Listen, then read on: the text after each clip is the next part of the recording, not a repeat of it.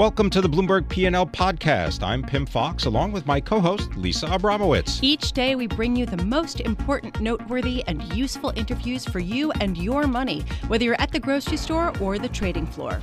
Find the Bloomberg P&L podcast on Apple. the Apple United Podcasts, States has reclaimed SoundCloud, the world's and oil Bloomberg.com. crown. Growth in oil production in Texas and the Permian and Bakken geological regions. They have now put U.S. total oil production ahead of Russia for the first time since 1999. You can credit technology, the shale revolution, and lots of money with this advancement. Here to tell us more about it is Bethany McLean, the author and contributing editor to Vanity Fair, and the author of a new book entitled Saudi America The Truth About Fracking and How It's Changing the World. Bethany, thank you very much for coming in. Just start off by explaining to people what you learned as you made all of the investigations to do this book because there have been a lot of headlines about fracking, the shale revolution, the technology. What did you find out after you did all of your investigational work? So, the thing that obsessed me, the question that obsessed me was how it could be true that fracking could be changing the world. And it is. It's reshaping geopolitics. You just saw the numbers you cited, but that the industry doesn't make money, that it's on this shaky financial footing. And how could both things be true at once? And so, that's the question I, I set out to answer. I guess what I learned, I came to this broader realization that this whole concept of energy independence, which has been pushed by every president since the 1970s, is this exalted grand goal we needed to achieve, that it's somewhat of a, of a fraud today. Um, it doesn't make sense as a broad goal. I have to wonder, you wrote the first skeptical article about Enron back in 2001. Uh, of course, Enron collapsed under accounting fraud. Is there something that is similar about the way that the shale story is being told today? It's an interesting question. I don't. I suppose there's a certain lack of transparency in in shale, but I think you can you can figure it out if you delve into the details. I actually think it might be the opposite, in that the problems with the industry are right there on the surface. It's pretty easy to tell that the industry doesn't make any money. It's just that it's not something we want to take into account as we think about it. Yeah, so it's so interesting. We've been talking about this. I used to cover uh, debt markets very very closely, and we were talking about just this explosion of shale debt that got absolutely punished in 2014, 2015, 2016. Uh, and now people are saying, well, the existing companies are in good shape because it was sort of, you know, this was like a, a sort of a sweep of all the bad ones, and the ones that are remaining are strong and healthy. Do you think that's true, or do you think there still is a lot of fragility? I think there's some truth to it, but the wipeout wasn't what it would have been because Wall Street was there. Wall Street remained willing to finance these companies, banks remained willing to restructure debt. Part of that has to do with the dynamics that are keeping the industry going, which is the flood of pension fund money into private equity firms and credit hedge funds, and the credit hedge funds then invested in the distressed debt of these of these energy companies. So the money was still there; it didn't go away. And I think the the the final answer to what you just said is that the industry still isn't making money.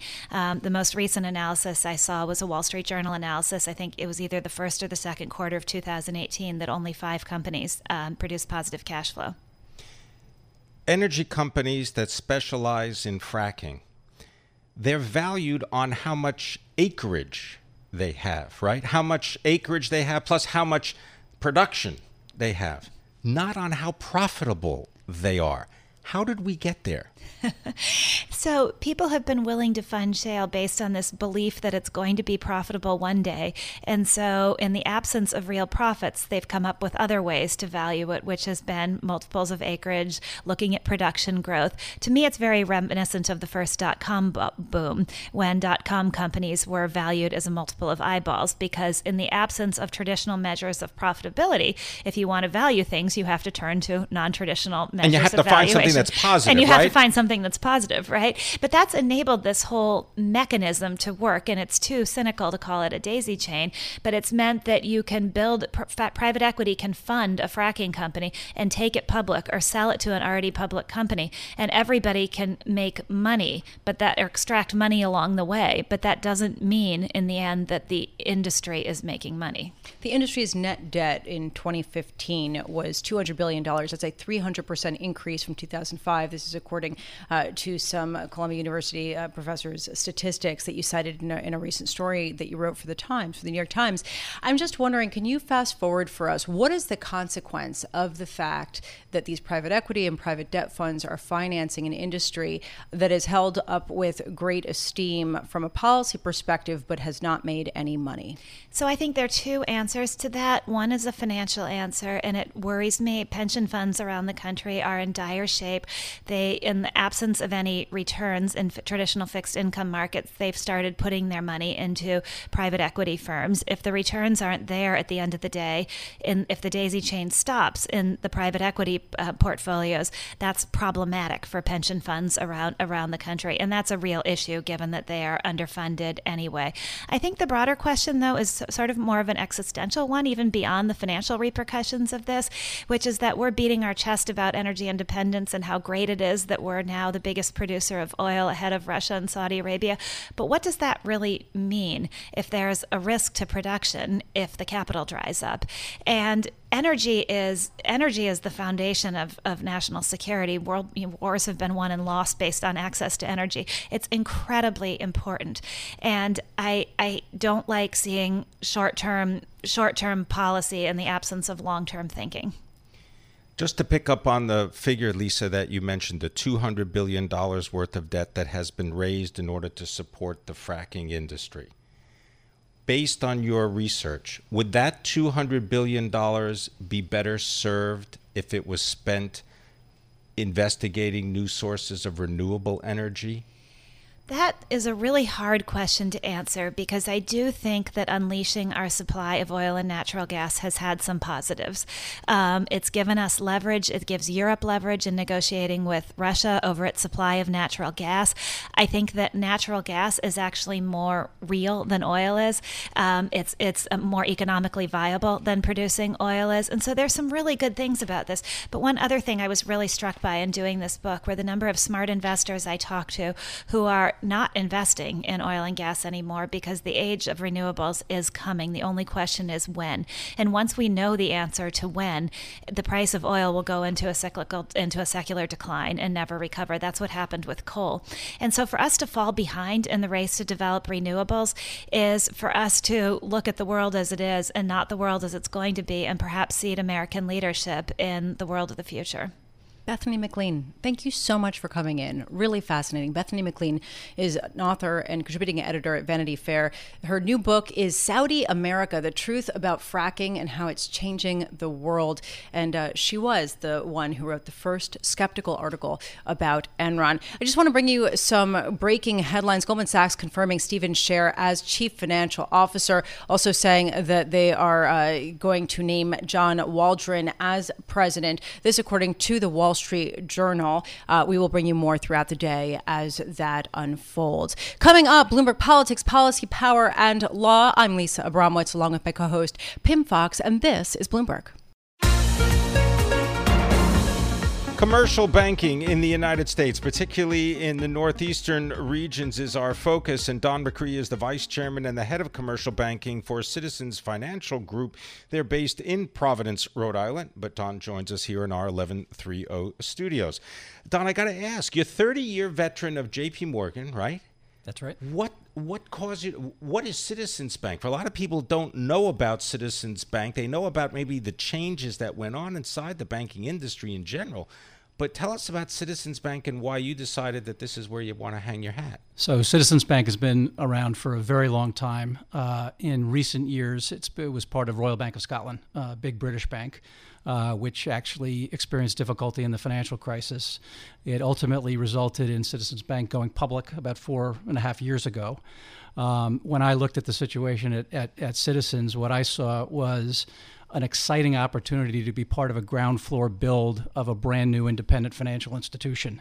Um, the strategy we've been employing and the strategy that w- was exciting to me is a growth strategy. It's an expansion strategy in terms of, of client base. It's an opportunity to deploy what has been a very healthy level of capital. Um, and it really was an opportunity to provide a service level to clients that we think is is quite different and quite differentiating.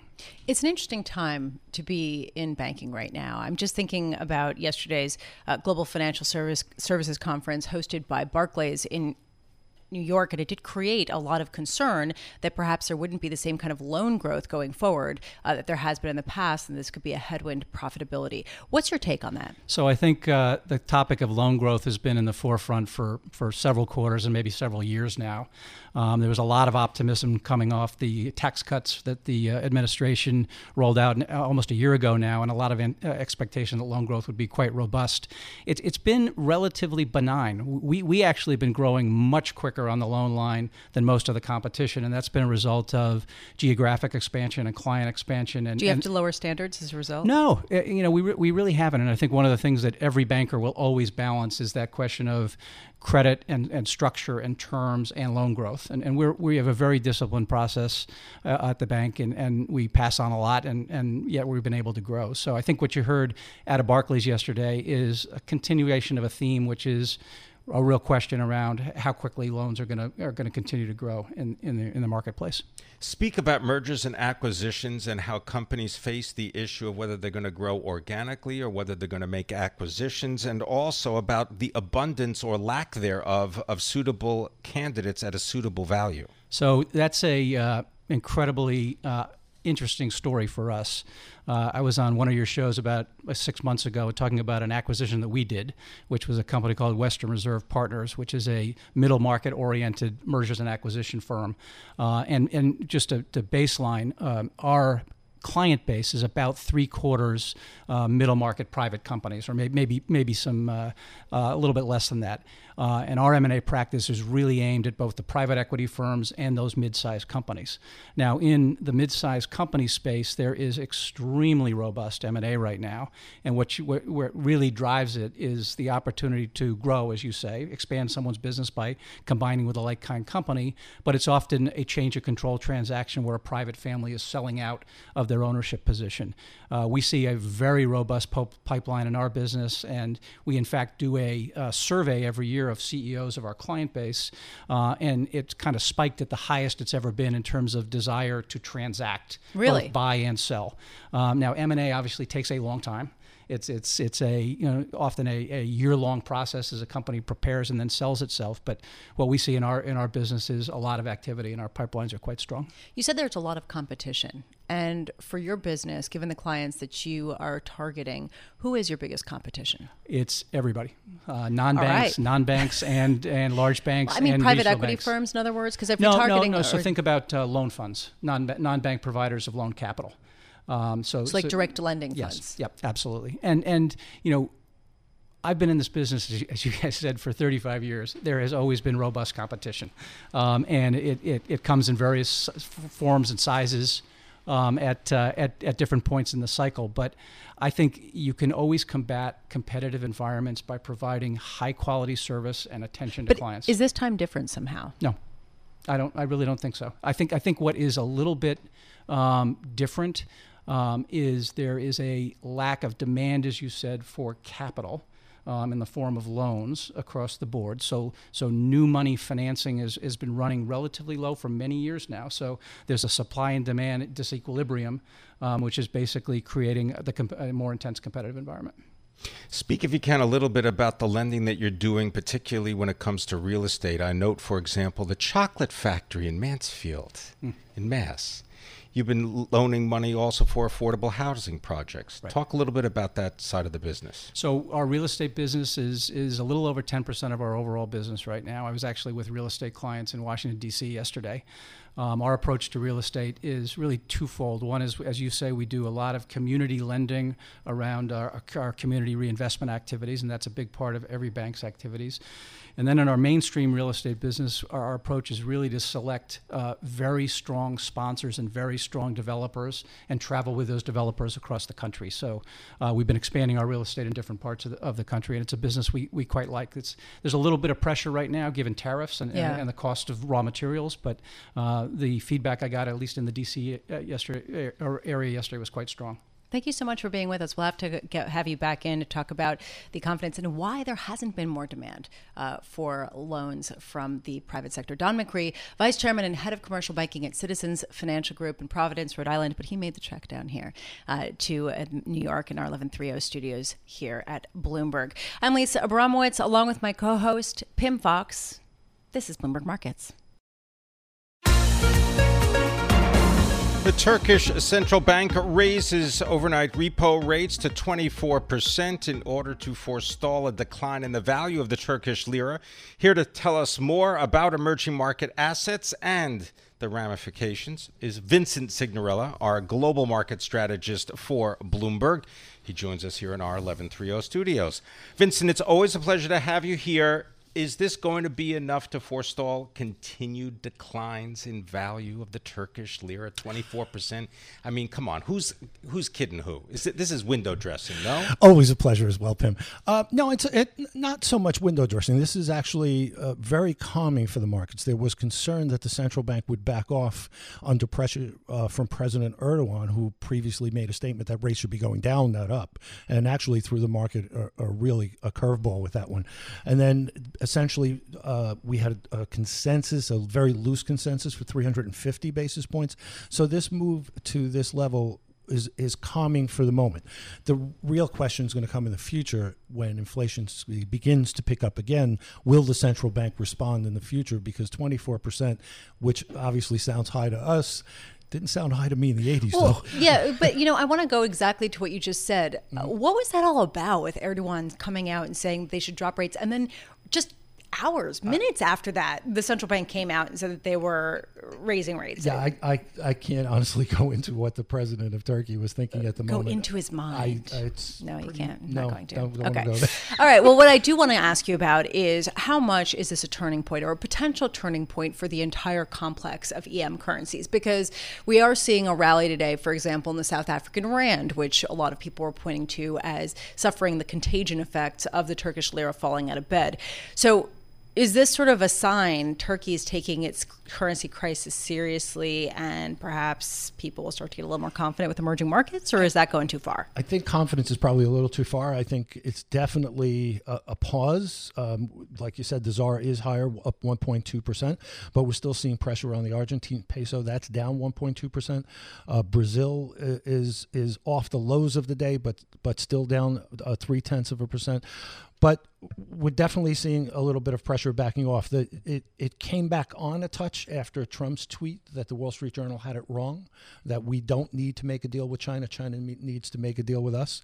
And, and some are basically looking at this. The situation with the tariffs is hard to believe if you w- want to bring manufacturing jobs back to the United States that these are going to be of a temporary nature. They need to be far longer and lasting. So that could continue to weigh and, and potentially continue to weigh on EM, I think. Vincent, do you remember the movie Patton? Yes. Okay. Do you remember that scene where uh, Omar Bradley, you know, he's arguing with George Patton and he says, you know, I can read a map. When you look at what Turkey just did, mm-hmm. raising interest rates to 24%, at the same time that they are now requiring companies in Turkey in order to transact all of their business in Turkish lira. Doesn't this mean that if you want to borrow money in Turkey, it now costs you a lot more. How does that help the underlying economy? Well, it, it really doesn't help the underlying uh, economy in the short term. What what the hope is, and this is, you know, if, if you think back to the U.S. and our inflation situation in the 80s, the, the hope is actually to slow the economy. I mean, by slowing the economy, you slow inflation. The idea is you need to crush this very steep inflationary trend, even if it means to slow the economy down, because you can go back to lower rates to stimulate the economy in the future. I understand but that, but how is that trend. going to make it possible for these companies to repay their dollar denominated debts? And how is that going to make it possible for Turkish banks to continue to operate if they've extended all these loans to these Turkish companies. Well, with the currency improving, it does help the dollar denominated debt because the, the depreciation in the currency is what affected that that sovereign. And actually, as you mentioned, the corporations, that's a good point because it's the corporate debt that's the issue in Turkey, not as much as the sovereign situation. So the, the local companies really did need a break with the currency in order to help repay that dollar debt. The question is, does it continue? The line Goldman Sachs just put out a piece. They're looking at 5.99, and they say this is the 61.8 retracement from the highs of August 30th. So if we don't get back below the levels of basically 600 and we continue to hold there, the markets are likely to try the upside again and put some pressure on the government. Vince, you're a former trader. You talk with a lot of traders. Mm-hmm. How many of them do you hear actually saying, "All right, I'm going into Turkey"? No. not really. You're not, like none of them. Not really that many. I mean, when you when you look at the overall picture, you know the uh, equity indexes um, that track emerging markets, uh, they're better on the day, but still within a downtrend. The, the a ticker that I like to look at is MXEF. Um, that that's up a touch on the day, not substantially. And the MSCI Emerging Markets Yes, the Index. MSCI Emerging Market um, Stock Index. Yeah. It, it's off the lows. It's taken a bit of a breather, but it's still in a nice down channel. So we really need a trend break. A nice down channel. In other words, it's headed for more losses. Yeah, I, I don't think unless we get. I don't think the, unless. The that's a, yeah, term. a nice yes. a nice down channel means oh, someone's down. getting their it's face down ripped 12% off. percent this year. There you go, Vincent Cignarella. Vincent Cignarella, thank you so much for joining us. As always, My we pleasure. love having you. you on. Global market strategist for Bloomberg, a squawker on the other side, as well as a longtime trader who really has that perspective um, and uh, has had some very astute commentary over the past few months in particular. So thank you. Uh, definitely looking at a little bit of a bounce, but it is far from calling game over on the sell off in EM. We turn our attention now to the land of groceries. Shares of Kroger down a little bit more than 9%. This is the biggest decline in six months. The supermarket chain missing analyst sales estimates. Margins also narrowing. Here to tell us all about it is Matthew Boyle, U.S. retail reporter for Bloomberg. And you can follow Matthew on Twitter at BizBoyle. I like that. All right, Biz Thank Boyle. You. Please do. Um, what's going on at Kroger. I mean, you know, one day everything's great. They've got new alliances, they've got new joint ventures. You can order your groceries, pick them up at the store. They've got Simple Truth, I believe, the generic brand that the, the store brand that's doing pretty well.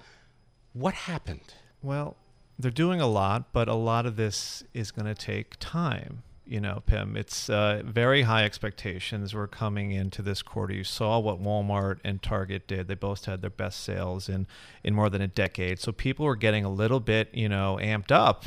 Um, you know, it's a retail renaissance, and it just kind of shows how we go from, you know, uh, you know, feast to famine. Exactly, feast to famine in in retail here. Um, but Kroger is doing a lot of the right things. They're remodeling stores. You know, they're doing deals in, in China with uh, w- with Alibaba. But uh, you know, these things are expensive, so that's why the margins are down. So and, and this is what know. I'm wondering. I mean, are investors just simply short term uh, in their view, and they don't view any of this as positive in the long run, even though this is exactly what Kroger ought to be it's doing. It's a bit of an overreaction, and the company was frantically sort of you know qualifying it, saying, well, if you take out the impact of the store remodels and if you take out the impact of the uh, price cuts they had made, their same store sales would have been over 2%, which so would have beat, you know, beaten the street. Um, but these days, you know, retail investors don't seem to, you know, have much patience for explanations like that. So uh, I, I, think, you know, it was a bit more pronounced. The share drop was a bit more than I had anticipated. But these days, we're seeing share declines of 8 to 10%, even when companies beat estimates. So when you miss, you're going to get punished. Do you hear from any analysts or any experts who tell you this is an opportunity to buy the stock of a company that's got what more than 2,700 actual grocery store outlets in 35 states, and also they operate fine jewelry stores. That I did not know. yeah, I mean they're all over the place. They own Turkey Hill. You know, they own uh, you know food brands as well. Though they're they're currently in the process of selling Turkey Hill. But Kroger is a very yeah diversified, interesting company. They've got a huge percentage of their sales in their own brands, and that's very good for a retailer. That's that Simple Truth, Simple Truth, and others. Yeah, okay. but yeah, they're saying their their sales of Simple Truth were in you know double digit gains this year, and that's that's very much a, you know a good thing for any retailer because store brands are way more profitable than you know the national brands like Kellogg and Campbell. Although I will just push back a little bit. I mean, perhaps what investors are seeing is a company that is trying to spend so they can keep up with Amazon and uh, and the like and Walmart, but it has just a smaller base to work from, and that if you have a smaller base at this point, even though they are behemoth, Yeah. you could potentially be be really hurt. It's funny, yeah, to kind of say, well, Kroger's small. I mean, Exactly. they feel like the largest traditional supermarket uh, in the nation, but yet people look at them and say, ah, well, you know, what do you got? So it does kind of show, and it's not just Amazon, it's not just Walmart, it's Aldi and Lidl. Uh, remember the the German discounters on the low end, you know, uh, biting and scraping and getting a little bit of market share. is Aldi. yes. Aldi's one of those. Sort yeah, of, Aldi and Lidl. the These hunts. guys- You know, you you go into an Aldi store, a Lidl store, and you go, "Wow, sausages right next to toasters." I mean, but look at what they've done in the UK. in It is quite impressive, and they want to do the same here. It's so sad that that's what counts for the hunt these days for, for humans. It's Hey. like to go in. It's not. It's not to have an, a bow and Costco. arrow. Well, I mean, Costco, I think, is an say, example of this. Toaster. Yeah, Costco Right? is more of a treasure hunt. Uh, Okay. You know, uh, where you know Aldi is a bit more of a well, I'm hunting and, and look what I found. You know, a battery charger. But hey, it's, Right. it's- Who knew? I needed one anyway. Let's pick it up. Uh, could you just expand because, as I said, I really did not. Under, uh, I underestimated the jewelry business at Kroger. Yeah. They've got cr- they got jewelry stores. I mean, Kroger wants you to be going in there, and you know, all things to all people. If you you don't expect to be finding it there, in the same way that you don't expect to find, you know, uh, you know, high end diamonds at, at a Costco. There, yeah. But you know, it's there, and if it if it drives a trip, if it drives an experience, which is this buzzword in retail right now, Yeah. you know, everybody wants shopping to be an experience. Um, uh, that's a, you know, a very good thing. Yeah, And from it's a heck- blueberries to diamonds. I- Exactly. it's honey, a heck I of went a lot in more for- for- profitable than uh, than Frosted Flakes. Yeah, Matt Boyle. Thank you so much for being with us. Matthew problem. Boyle is U.S. retail reporter for Bloomberg News. Thanks for listening to the Bloomberg P&L podcast. You can subscribe and listen to interviews at Apple Podcasts, SoundCloud, or whatever podcast platform you prefer. I'm Pim Fox. I'm on Twitter at Pim Fox. I'm on Twitter at Lisa Abramowitz1. Before the podcast, you can always catch us worldwide on Bloomberg Radio.